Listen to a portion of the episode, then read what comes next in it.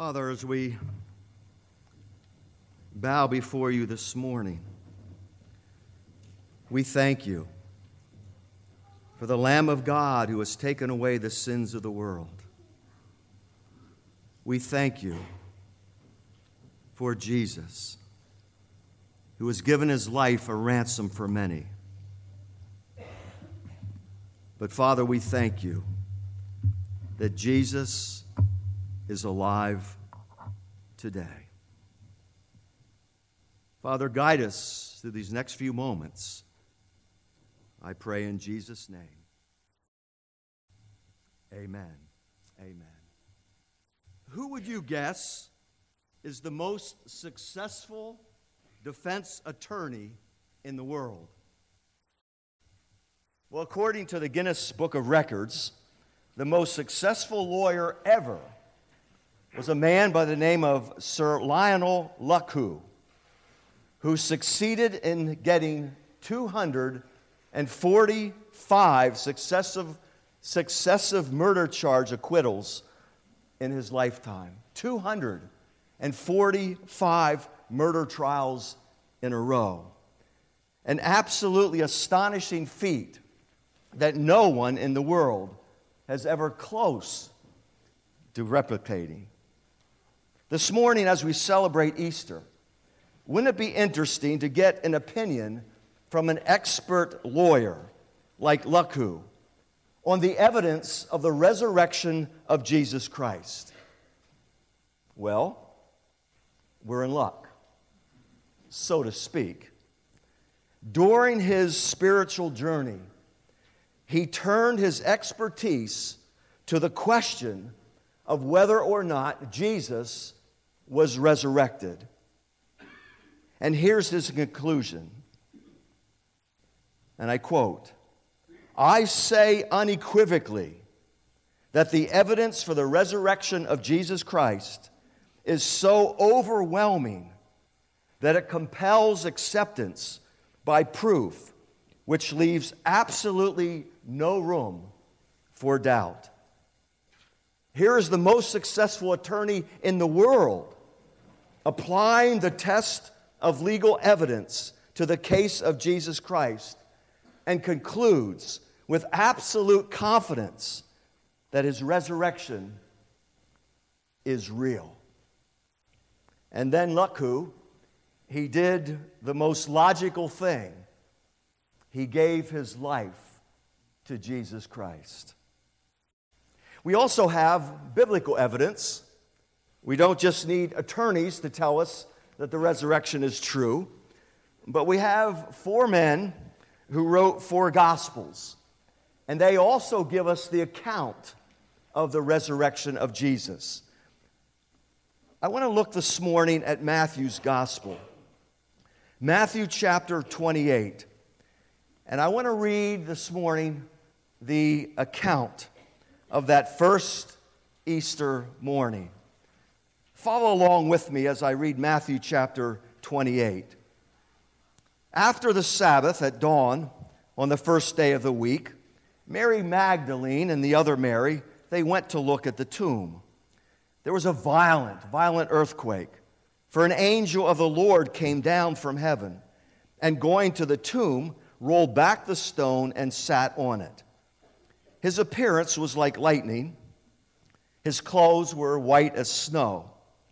The guards were so afraid of him that they shook and became like dead men. The angel said to the women, Do not be afraid, for I know that you are looking for Jesus who was crucified. He is not here, he has risen, just as he said. Come and see the place where he lay. Then go quickly and tell his disciples, He has risen from the dead and is going ahead of you into Galilee. There you will see him. Now I have told you. So the women hurried away from the tomb, afraid, yet filled with joy, and ran to tell his disciples. Suddenly, Jesus met them. Greetings, he said. They came to him, clasped his feet, and worshiped him. Then Jesus said to them, do not be afraid. Go and tell my brothers to go to Galilee, and there they will see me. This is the account of the very first Easter. And we read here in this gospel, and we do know that in other gospels there are a few disagreements as far as the number of women who went on that first morning. All of these disagreements, however, can be reconciled. We just aren't going to take the time to try and do that. But here it says two women, both by the name of Mary. Uh, Mary Magdalene was one who Jesus cast out seven demons. The other Mary uh, is the sister of the mother of Jesus. They were both followers of Jesus. We know that because in Mark's Gospel, chapter 16, it says that they both stood there at a distance and saw the crucifixion of Jesus. They come to the tomb, they come to anoint the body. They had a concern, however, and we read of that concern also in Matthew's Gospel. The concern was who is going to roll away the stone? Who is going to roll away the stone? Now, when we go to cemeteries, and I know we do that quite often, we go to uh, see the place where our loved ones have been uh, buried, we go to place flowers, but we don't have hurdles to cross when we get there. These women had a hurdle. The hurdle was that a st- stone was placed in front of the tomb. And the concern was how can we get to the body with a stone that seals the entrance of this tomb? I want to look at three things this morning in this text. And the first one is fear. It's interesting because there was a lot of fear that surrounded the death of Jesus. The Bible says that when these women went, there was this violent earthquake. And apparently it took place before these women got to the tomb. You know, earthquakes are often mentioned in connection with the presence of the Lord. And here, we have the descent of this angelic being that is preceded by this violent earthquake. And this angel rolled back the stone, and the Bible says that he sat upon it. Now, the guards were there. There were guards, and they apparently did witness all of this. The women have not arrived as yet. But the guards were there to guard the tomb, and they must have witnessed all of this the earthquake, the descending of the angel, the rolling back of the stone by the angel, and the angel then sitting upon the stone. And the Bible says they were so afraid that this event knocked them unconscious to the ground. And there they lay, motionless as dead men. The guards were afraid. Have you ever wondered why the guards? Why, why were there guards sealing this tomb of Jesus? Well, if you jump back to chapter 27 of the same gospel, uh, if we start to read there in verse 62, this is what we read. It says, The next day, uh, the one after preparation day, the chief priests and the Pharisees, they went to Pilate. Sir, they said, we remember that while he was still alive, that deceiver, who are they talking about? Jesus, of course. These Pharisees, they go to Pilate, they call Jesus a deceiver, and they say, You know that when this deceiver Jesus was still alive, he said that after three days, I will rise again. So give the order for the tomb to be made secure until the third day. Otherwise, his disciples may come and steal the body and tell the people that, that he's been raised from the dead. This last deception would be worse than the first. Take a guard, Pilate answered. Go, make the tomb as secure as you know how. So they went, made the tomb secure by putting a seal on the stone and posting the guard. Why was there a stone? Why was there a guard? Because the Pharisees, these religious leaders of the day, They knew what Jesus said while he was still alive. They knew he said that someday he would die, but on the third day he would rise again. And they thought, you know, we know that can't be true, but let's suppose the disciples were to go to the tomb. And let's just, suppose for a moment that uh, the disciples took the body of Jesus and hid it somewhere. Why? Lo and behold, people are going to say, Jesus, he really did come alive. He did, really did come back from the dead. We can't have that happen, so let's seal the tomb. Let's put a big stone in front of the tomb and we'll, we'll post guards so that those rumors could never be spread. Well, here the guards are. Uh, they're standing by the stone, but all of a sudden there's this violent earthquake, and, and they see this heavenly messenger descend from heaven, grab a hold of that stone, roll it away, sits upon the stone, and they fall dead, or they fall as dead men to the ground. The guards were afraid, but we also notice that the women were afraid as well. Because in verse 5 it says this the angel said to the women, Do not be afraid, which means stop being afraid, which means they were afraid. He's just saying, You don't have to be afraid. But they were afraid. They came to the tomb. The guards were petrified, and so were the women. They get to the tomb and they, they see the guards lying on the ground. They see the angel sitting on the stone. This angel has a face that is radiant, and his clothing is sparkling.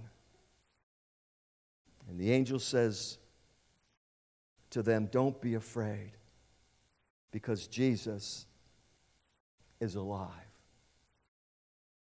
They came to a place of death, and yet they found life. For them, this was a game changer. For them, their whole world changed. Having been told that Jesus is no longer dead, but Jesus is alive. You know, death should not cause us fear. There ought not be death or fear in death. Because the song we sang says that because he lives, we will live also. You see, the Bible says that there is a resurrection.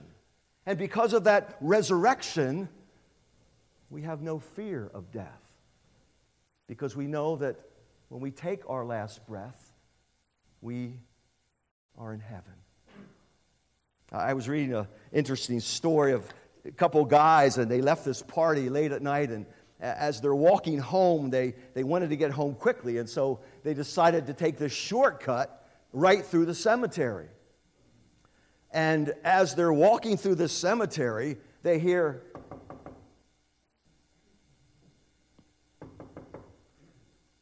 and they look over in the shadows, and there in the shadows is this man down on his knees with a hammer and a chisel, and he's chiseling away at the headstone.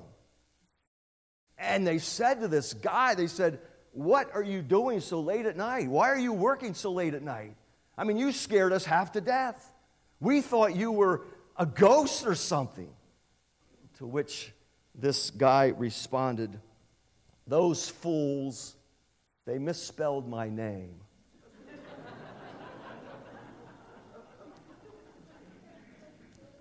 In 1 Thessalonians chapter 4, we have the account of when Jesus comes back.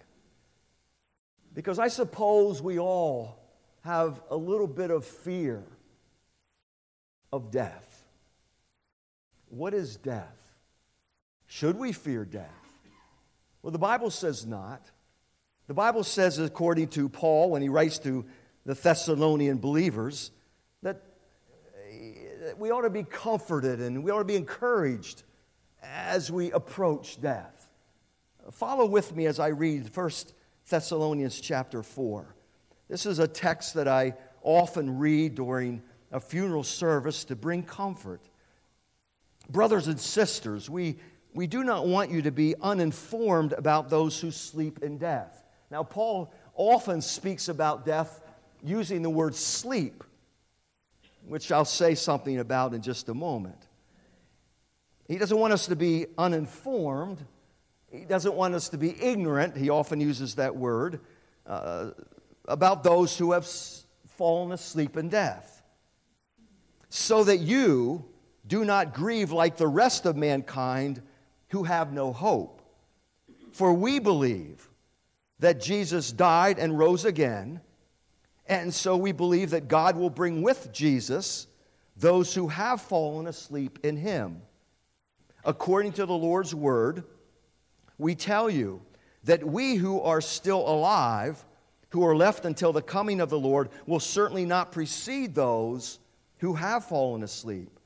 For the Lord himself will come down from heaven with a loud command, with the voice of the archangel, and the trumpet call of God. And the dead in Christ will rise first. After that, time word, we who are still alive with them in the clouds, what will be caught up together with them in the clouds to meet the Lord in the air. And so we will be with the Lord forever. Therefore, encourage or comfort one another with these words.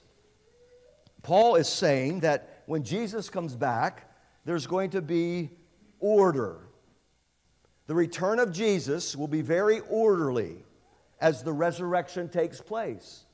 That the dead in Christ will rise first.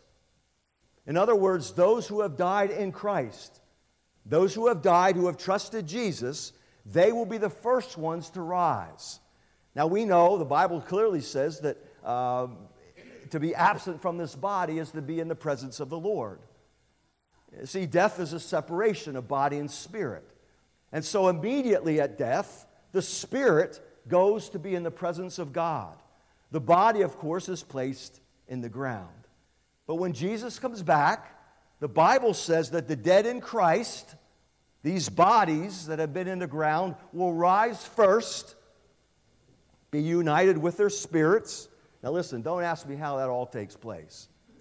I have no idea in the world how God is going to take these old, decayed, crepit bodies and raise them to life, reunite them with their spirit, be glorified that's what the Bible says. The dead in Christ, they will rise first, but then we who are still alive, at the rapture, we will be caught up together with them in the clouds, and so we will ever be with the Lord. I believe, according to 1 John chapter 3 and verse 2, uh, where he says, John says, when we see him, we will be like him. I believe we in the rapture, when we're caught up together, as soon as we see Jesus, we're glorified. At that very moment, we're changed in a twinkling of an eye. Paul speaks of death as sleep because sleep has an awakening. Death has a resurrection. And that's why there's no fear of death because we have the assurance. We have the reassurance and assurance of words like these that someday there will be a resurrection. Someday there will be a reuniting. And Paul says at the end of this text, therefore, having said all of this, given you the order, the very orderly event, therefore, be encouraged by these words. Be comforted by these words. Don't allow death to cause fear. The other words I find back in Matthew's gospel are the two words come and see. In verse 6 of Matthew chapter 28, it says this He's not here, He has risen, just as He said. Now come and see the place where He lay. Come and see for yourself. I would invite you to turn back to John's account of the resurrection in John chapter 20. As I said, the uh, different gospel writers, they uh, give us the account of the resurrection of Jesus. They all do this. In John chapter 20, uh, reading down, uh, starting at verse 11. Uh, let's read what John has to say about this first Easter morning. Now, Mary, she stood outside the tomb and she was crying. This is Mary Magdalene. This is the very same Mary that we just read about in Matthew's gospel, who had the seven spirits, the demonic spirits, cast out from her. Mary, she stood outside the tomb and she was crying. And as she wept, she bent over and she looked into the tomb. And she saw two angels in white. Remember, I said some mention one, some mention two, uh, some mention three ladies, some mention two. It all can be reconciled. It's just coming from different authors. John's writing this. And they're seated where Jesus' body had been. One was at the head, the other was at the foot. And they ask her, Woman, why are you crying? Well, they've taken away my Lord, she said, and I don't know where they've put him. At this, she turned around and saw Jesus standing there. But she did not realize that it was Jesus. He asked her, Woman, why are you crying? Who is it you're looking for? Thinking that he was a gardener, she said, Sir, if you have carried him away, tell me where you have put him, and I will get him. Jesus said to her, Mary. She turned toward him and cried out in Aramaic, Rabboni, which means teacher. Mary Magdalene was a determined woman. She had heard with the other ladies that were there, she had heard that Jesus was alive, but she wanted to know where he was. All right, I get that, she said. I understand he's alive, but where did they put the body? Where is he right now? It appears as though the ladies over in Matthew's gospel, after they came to the tomb, they left. They went to tell the disciples that Jesus was alive, and then Mary comes back by herself. And that's the account we have here in John chapter 20. She comes back by herself. She, she doesn't want to just hear that Jesus is alive, but she wants to see him. Come and see. Come and see. She wants to see, not just hear. And so she comes back now to the tomb. And she sees this man and believes him to be the gardener. She doesn't recognize that it's Jesus. Now, it doesn't say why she didn't recognize him. You know, sometimes in the Bible, when Jesus appeared to those in his uh, glorified body, um, for one reason or another, they did not recognize him. Remember the uh, two disciples on the road to Emmaus? And somehow they were prevented initially from recognizing Jesus as they walked along the path. Was it her tears? Some suggest, well, maybe the tears you know, blurred her sight and she just wasn't able to see Jesus and know that it was He. We don't know that exact, know for sure exactly why uh, she did not recognize Him. But as soon as Jesus said her name, as soon as Jesus said, Mary, oh, she's heard that voice before. She recognized that voice. Beyond a shadow of a doubt, she knew exactly who this was. She was face to face with Christ, her Savior. You know, it's interesting that Jesus should appear first to Mary Magdalene. This was his first post resurrection appearance that he should appear to her. She saw Jesus. She needed to know that he was alive. You know, the gospel, and you've heard the gospel through song, through different avenues this morning. The gospel includes the resurrection. The gospel includes the resurrection. For example, in Romans chapter 10, I want to read these words. Listen, if you declare with your mouth, Jesus is Lord, and believe in your heart that God raised him from the dead, then you will be saved. You see, the gospel includes the resurrection. Paul says elsewhere in 1 Corinthians chapter 15, he says this that Christ died for our sins according to the scriptures, and that he was buried, that he raised on the third day according to the scriptures. The gospel, the good news, includes the resurrection. You see, the gospel, according to Paul in 1 Corinthians, is that Jesus died. He died for our sins, just as the scriptures have declared. He was buried, but three days later he came to life. That's good news. And according to Romans, to believe that is to be given eternal life. To believe that Jesus died for your sins. To believe that Jesus conquered the grave. To believe that the tomb is empty. To believe that Jesus Christ is the one who saves people from their sins is to be saved. You see, the Bible says Jesus did it all. He accomplished all of that on the cross, in the tomb, becoming alive.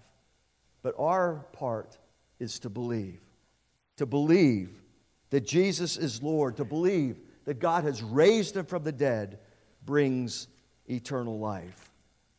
The NIV Study Bible says this regarding the resurrection the resurrection is the bedrock truth of Christian doctrine. The bedrock truth of Christian doctrine and the central thrust of the apostolic preaching. If you've ever read through the book of Acts, and you know right in the beginning of Acts, when Peter starts to preach, it's all about the resurrection.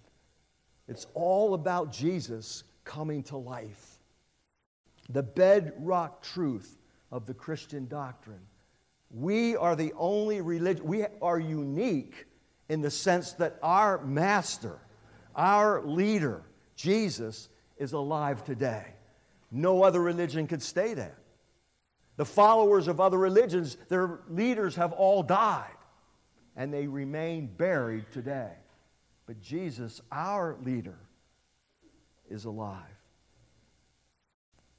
But with that, believe comes a responsibility.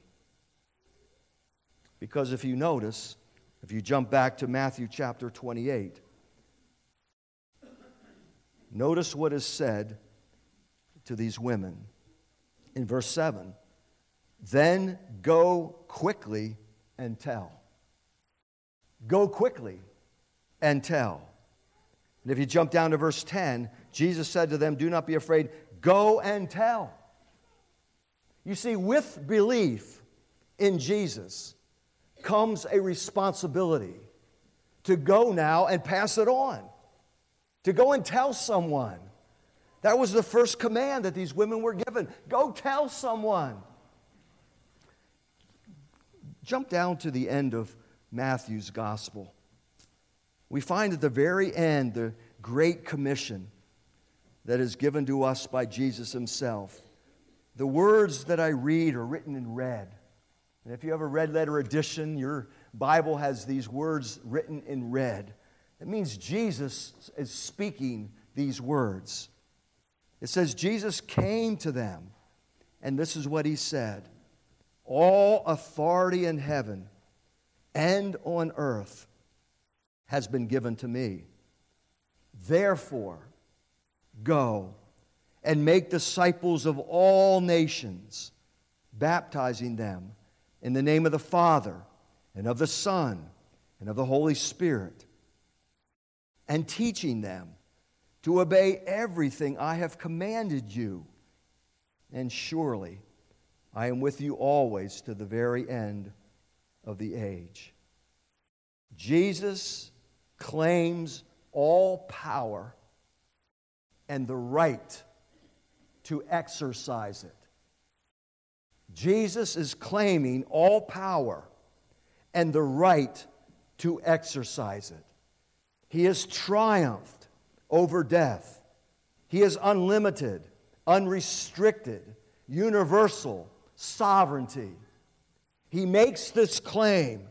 And then he says in verse 19, therefore, because of who I am, I am commanding you to go and tell.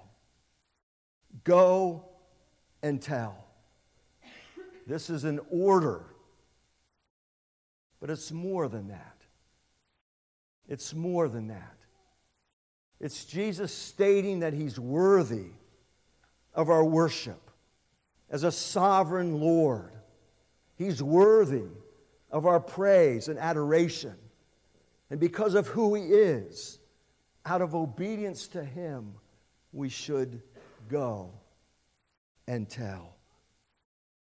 Notice the women over in verse 8. It says, So the women, they hurried away from the tomb, afraid and yet filled with joy. Afraid, they haven't completely, uh, the, the fear has not completely been removed, uh, but now they're filled with joy. I don't know about you, but about you, but you know, oftentimes when we go and, and want to share our faith, we go to tell someone, uh, there's a little bit fear involved in that. But what joy, the blessings of being able to share with someone else that, that Jesus Christ is alive. So this morning, we come to an empty tomb. What does the empty tomb what does it mean to us this morning? Oh, it means a lot of things, and I think we spoke of those. Several have sung uh, about those differences that it makes in our lives. But this week, as I was thinking over this sermon and getting text and emails from some of you, and knowing that you know, some of you have been surrounded by death this week, I think what I want for us to leave with this morning is this that there ought not be fear as we approach death because there is a resurrection. Death is not final, death is not the end. As a matter of fact, it's just the beginning. It's just the beginning. So we have no reason to fear death. Jesus said, You will live because I live. The praise team, they sung that uh, song, Because He Lives, I Can Face Tomorrow. I want for us to sing that little chorus a cappella. And then the choir is going to come and they're going to dismiss us with a powerful, powerful song.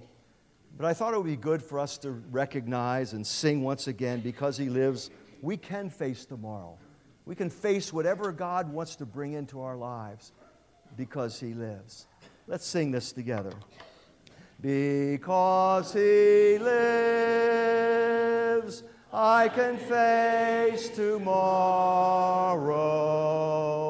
Because He lives, all fear is gone.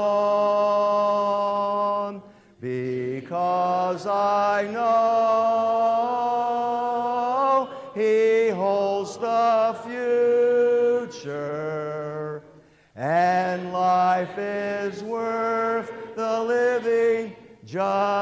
because He lives. As I pray, I would invite the choir to come and join me on the platform. Father, we thank you this morning for your Son. We thank you for Jesus who has laid down his life on our behalf. But we thank you for one who is seated now at the right hand of God the Father, one who is alive. Father, we are thankful this morning for that empty tomb. And we know that we all move forward into the future we know, Lord, that unless Jesus comes back, we, we all will face death. But Father, help us to face it without fear. Knowing, Lord, that you, you have conquered death. Knowing that there is, for the child of God, a resurrection when we someday will see Jesus face to face. What a day that will be when Jesus Christ we will see. Father, we pray for the blessing of the morning. What a great day it has been. And we thank you and worship you in spirit and in truth. Move us once again into your presence in the power of this next song. And may you be praised. In Jesus' name, amen.